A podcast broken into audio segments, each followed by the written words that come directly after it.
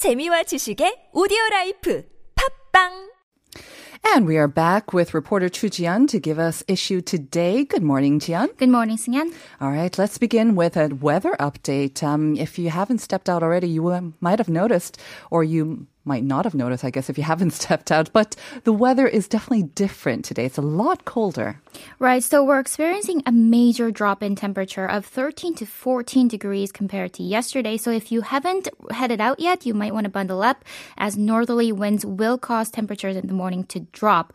And many southern regions are seeing single digit morning lows and so far, uh, uh, and far colder in mountainous regions. And Seoul and the surrounding area is seeing a morning low of 3.5 degrees right now. Right. We kept on saying winter is coming. It seems like winter has arrived now. Mm-hmm. Moving on to some COVID 19 related news. We have seen the number of daily new cases remain above 300 for three consecutive days. We're going to get the new numbers very soon as well. Amid the spike, the city of Chuncheon, Suncheon in South Jeolla province has decided to raise its social distancing level there to level two starting today. Right. So Suncheon City is now the first in the country to elevate their level to level two since the country introduced the new five tier social distancing scheme earlier this month on the 7th. And Mayor of Suncheon City said yesterday that they had no choice but to elevate that level to prevent further economic loss from the coronavirus. In fact, just yesterday alone, the small city in Jeolla province confirmed 20 new confirmed cases, mostly traced to local chains of infections. Now, under level two distancing, five five types of nightlife establishments are to shut down, while restaurants and cafes must close their doors by 9 p.m. Also, schools are to restrict attendance by one third. And as for the whole country, yesterday the number of newly confirmed cases rose again for the seventh consecutive day, reaching 343, the highest number since August. And in line with that, uh, with a recent uptick, a level 1.5 distancing measures kicked off in Seoul and Gyeonggi-do province, but authorities are warning if we that we may see another elevated level if numbers continue to rise. Right. Hopefully, those numbers can uh, hold steady or at least go down in the f- coming days. Now, amid growing fears over this um, resurgence and potentially a third wave of COVID 19, I understand that fake news related to the coronavirus has also been on the rise. Mm-hmm. So the police said yesterday that they are closely monitoring and looking into fake news related to the coronavirus, particularly fake news related to the daily new infection numbers. Uh, on social media, numerous fake posts that look very similar to the government's official announcement of the daily new infection figures have been popping up all over the place online, saying that the figures are in the the 400 to 500 figures. And there have also been texts coming in saying that, that their numbers are in the 800s as well. And because fake news disrupts anti-infection measures, not to mention uh, create unnecessary fear, the police will take stern action with cooperation from the Ministry of Health and Welfare and KDC, KCDA to block, delete, and fine those responsible. All right. Moving on to some other news now to revive the local aviation industry and also to restore restore consumer confidence. We have heard about airlines here in Korea and also abroad doing these flights to nowhere. Well, here in Korea, anyways, the airlines have now been given the green light, the approval from the government. Tell us more about this. Right. So back in September, some local uh, low cost airlines offered plane rides that take off and return to the same or airport a few hours later just for those missing the flight experience. However, the latest flights to nowhere approved by the government and introduced by Finance Minister Hong Nam-ki will now be international crossing over countries' borders before returning to Korea. And personally, one of the perks of flying internationally was the shopping, the duty-free shopping. And good news for those who missed it because passengers will now be able to enjoy duty-free shopping at the airport just like they did before the COVID-19. I think a lot of people miss the duty-free yes. shopping and it's good news for the duty-free stores as well who mm-hmm. have been suffering, of course. What about um, the virus prevention and quarantine measures though? Because because you are technically crossing over into mm-hmm. international sort of um, waters or air. Um, will those on these flights still need to self quarantine themselves once they come back? Well, they will be exempt from self quarantine for the 14 days or the COVID 19 testing. However, the strictest measures will be in place in terms of disinfecting, mask wearing at all times, as well as limiting the number of passengers. And currently, six carriers are to participate in the new service, and the service will begin as soon as the government and the related industries finalize a process expected to be by the end of this month and will last for 12 months. All right, and moving on to our last item for today, Dennis Hong, a world-renowned robot scientist and professor at UCLA, is going to become a goodwill ambassador for the city of Seoul. Sure. Yeah. So Dr. Dennis Hong is a famous Korean robotics professor at uh, UCLA. He's recognized for numerous findings, but one of the most known is his invention of the world's first car that can be driven by the blind. Mm-hmm. And he has even been called the Leonardo da Vinci of robots by the Washington Post. And yes, he, as you mentioned, he will become the ambassador for Seoul. And this reflects the results of last year's opinion polls as many citizens chose science as an important factor for for choosing Seoul's public relations ambassadors. So today, a congratulatory ceremony will be held shortly at 10 a.m. at Seoul City Hall. And just after the appointment ceremony, Dr. Hong will hold a special lecture online for an hour under the theme of our attitude entering the age of robot, robots and AI. And he will bring along three robots and demonstrate their development in person. And the special online lecture will be open to everyone, and it's uh, you can view it on Seoul's YouTube channel. Dr. Hong, of course, is an author and also a well known lecturer. He used mm-hmm. to make lots of lectures here in Korea before COVID 19. So, this is a great chance for those who have not been able to see him or maybe missed his last lecture to do so online. I've seen several of his lectures, and they are always very entertaining and informative. They are excellent. So, I urge our listeners to listen to that. Once again, it'll be on our YouTube channel. Thank you very much, Jian. Thank TGIF. You. I'll see you on Monday. See you Monday.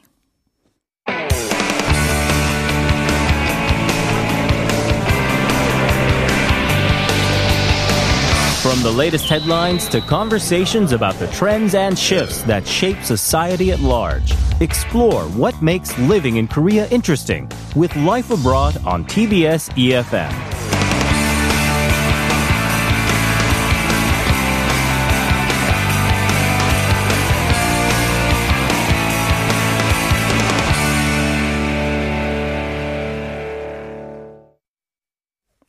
It is time for Korea Unveiled, and this is our weekly travel segment where we discover more of Korea's beauty spots and also get some tips on how to best enjoy it as well.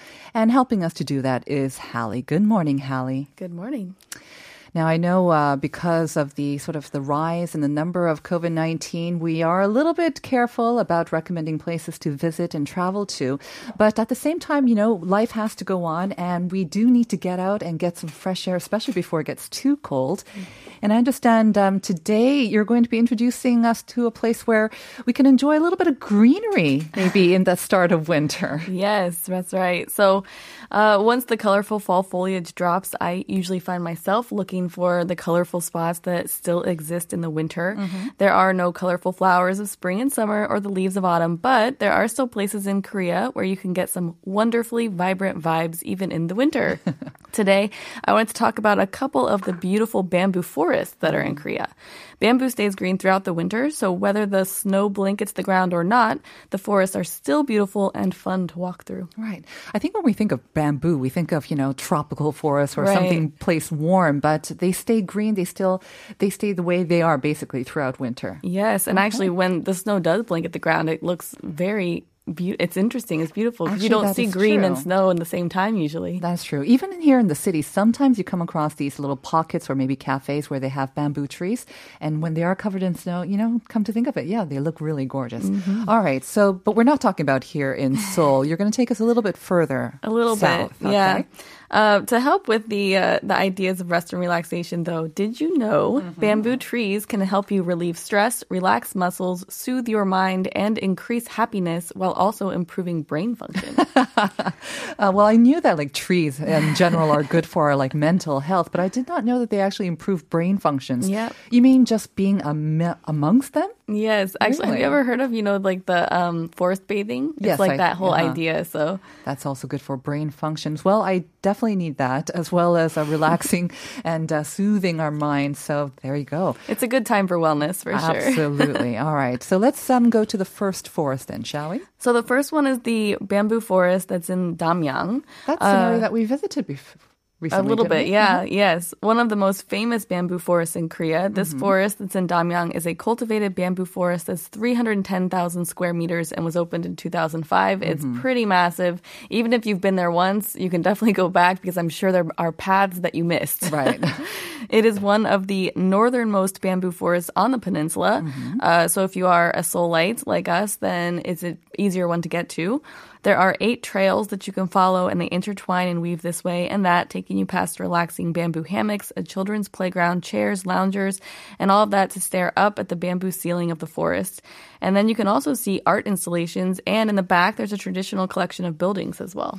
So the art installations would be among the bamboo trees, so they're outside. Some of them are, yes. There is an indoor area, but there's also um, art installations that are sporadically placed throughout the forest. Um, there's one that's like a big cube, a glass cube kind of. Oh, she's showing it now. Oh, there we go. Um, which is also, it's really cool to see that within, you know, a forest. It kind of gives a different perspective. It's a giant cube, but it's uh, reflective. It's like silver in color, I believe. So it's almost like a mirrored surface. So you have this um, kind of a surreal effect where it just kind of reflects the trees around it. Very nice, very uh, grammable, I think. Very right. selfie friendly as well. That's right. Uh, whether you are following the map or not, you can't really get lost in the forest. You'll end up at the back and then loop around to the front again. There are information boards throughout the park, so it's a it's a nice place to take a wander, but not feel like you are really wandering and lost. Because, you know, the bamboo trees do look kind of identical, but I guess the trails are nicely um, set out already, so you won't just kind of veer off. And another thing that I appreciate about uh, bamboo forests is that there's really no incline, is there? It's basically flat. It is. So this bamboo forest is the bamboo forest itself is quite flat. In the back, it does. There is a. Uh, you go down to get to the Hanok village that's there, Mm-hmm. which of course means that you will have to come back up again. Just be, note that. Oh. Skip the Hanok Village. just kidding. it's beautiful. Um, I will say for us, I was like, ooh, huffing and puffing a little bit. It is steep. Okay. And if it does snow and get a bit icy, you might want to forego that part or slide down, you know, whatever Exactly. suits you really. What happens in the Hanok Village? Is it available for like a cafe or is it just to wander around? What's yeah, so yeah, the they have different experiences there, but the thing that you'd probably want to stop into is a cafe. It's beautiful Mm-hmm. inside one of the hanoks, um, and then you can get a drink, warm up with some hot cocoa or something if it's a bit chilly before you have to walk back up that steep incline. Yeah, so Christina has um, pulled up a photo of that Hanok and it looks gorgeous, like, you know, nestled among the bamboo trees. It looks like something out of a movie set, you know? It is absolutely gorgeous. So um, spend a couple of hours wandering around and then if you get tired or thirsty, just, um, yeah, get a, sh- um, a spot at the cafe and enjoy the view and um, lovely trees there. All right, so Damyang, um, how do we get there? To get there, you can drive, of course, or take a train to Gwangju's train station. And just out front, you take bus 311 straight to the bamboo forest in under an hour. Uh, from November to February, the forest is open from 9 a.m. to 7 p.m., and it costs 3001 for adults and a bit less for children. All right. Uh, you could really go for a day if you wanted to as well. Um, and there are plenty of cafes and restaurants around the front of it. There's also a special meal that you should have if you visit Damyang. Do you know what that is? Well, I'm guessing it has something to do with bamboos, right? That's right. So the specialty is called Daenamu Tongbap uh, or Daetongbap. Daenamu is bamboo and bap is rice. So basically, they put rice into the bamboo stem to steam it. And then it's usually accompanied by tteokgalbi, which is a marinated beef patty, and then lots of side dishes. Of Did you have it while you were there? I did, yes. I Very think good. this. I think the rice is usually a mixture of kind of a sticky rice as well, Yes, right? It's yeah. not just the regular kind of rice that we eat, um, but it's a little bit stickier. But it has that fragrance of the bamboo Mm-hmm. and a little bit of seasoning as well, so it is kind of gorgeous. Yes. Makes the whole whole uh, bamboo trip really complete. right. All right. So we covered what to see and do and eat in Damyang, but there is another bamboo forest that you might want to check out as well. This is a little further south and uh, east, isn't it? Right. So this one's in Ulsan, set on the banks of the Taehwagang River. This bamboo forest is it's huge and stunning. Um, it's four kilometers long, but 20 to 40 kilometers wide in different sections. It's massive and was created by local villagers in an effort to prevent flooding. The river flooded frequently during the Japanese colonial period, but since the bamboo forest has grown, the flooding has ceased, and now the bamboo forest is rich and lush. And um, this one's actually flat the entire way. so Good to hear. Yeah, And no it runs alongside river, so you get the view of the river as well. So That's that right. This nice. Has very different views on either side of it because one is inland and one is on the river. Mm-hmm. There are paths that go along the sides as well as straight down the center. So, and then you can kind of exit and weave along the way to Mm-hmm. see the entire thing. There are pavilions, seats, multiple playgrounds for children on the interior side away from the river, and an observatory that's actually on the other side of the river. And the way to get there is to jump on one of those old traditional boats where you have to kind of pull yourself across with the rope. Oh, cool. They still have that there. They do. Oh, very nice. Um, hopefully, it's not too strenuous, right? I don't know how large the river is, but I imagine if it's a small boat and you just have to pull yourself, it must be quite. There's a guy on there that helps you. Oh, so. very good to hear. Don't All right. worry. Okay. Um, yeah, the park has some very lovely flat walking paths, but they are long. Mm-hmm. Uh, so one of the other options that you can have if you have children or you just don't want to walk the entire way is that you can rent. Uh, they have rental bikes that you can go the entire distance if you want. That sounds great, actually. Yeah, I mean, you can. And what did we say? It's um, four kilometers long, twenty to forty kilometers wide. You know, that's easily coverable when you have a bike. Especially when you have a bike. Right. Um, maybe not too much time to enjoy a bike ride because it is going to get colder. But Ulsan is south, so it could be a little bit warmer than uh, up here in um, Seoul. How do we get to Ulsan, by the way? To get there, you can take a train straight to Ulsan Station, and outside buses 357 and 5003 will take you directly to the bamboo forest, which is actually free to enter. Very good to hear.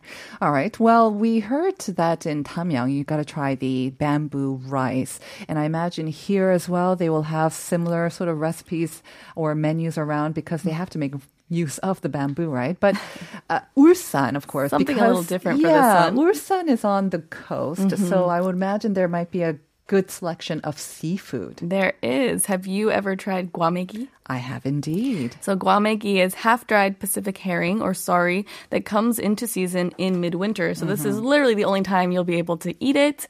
Uh, each winter, my father-in-law prepares some, and we go down to Busan to have it, which is the first time I had it. Um, but Ulsan is a great place to have it because you are on the side of the coast that you need to be to have it fresh. Yeah. Honestly, do you remember the first time you had kwameki and whether you liked it or not? I do because I, he prepared it in front of me and had to oh. like rip off the. I mean, there's a lot that goes into it.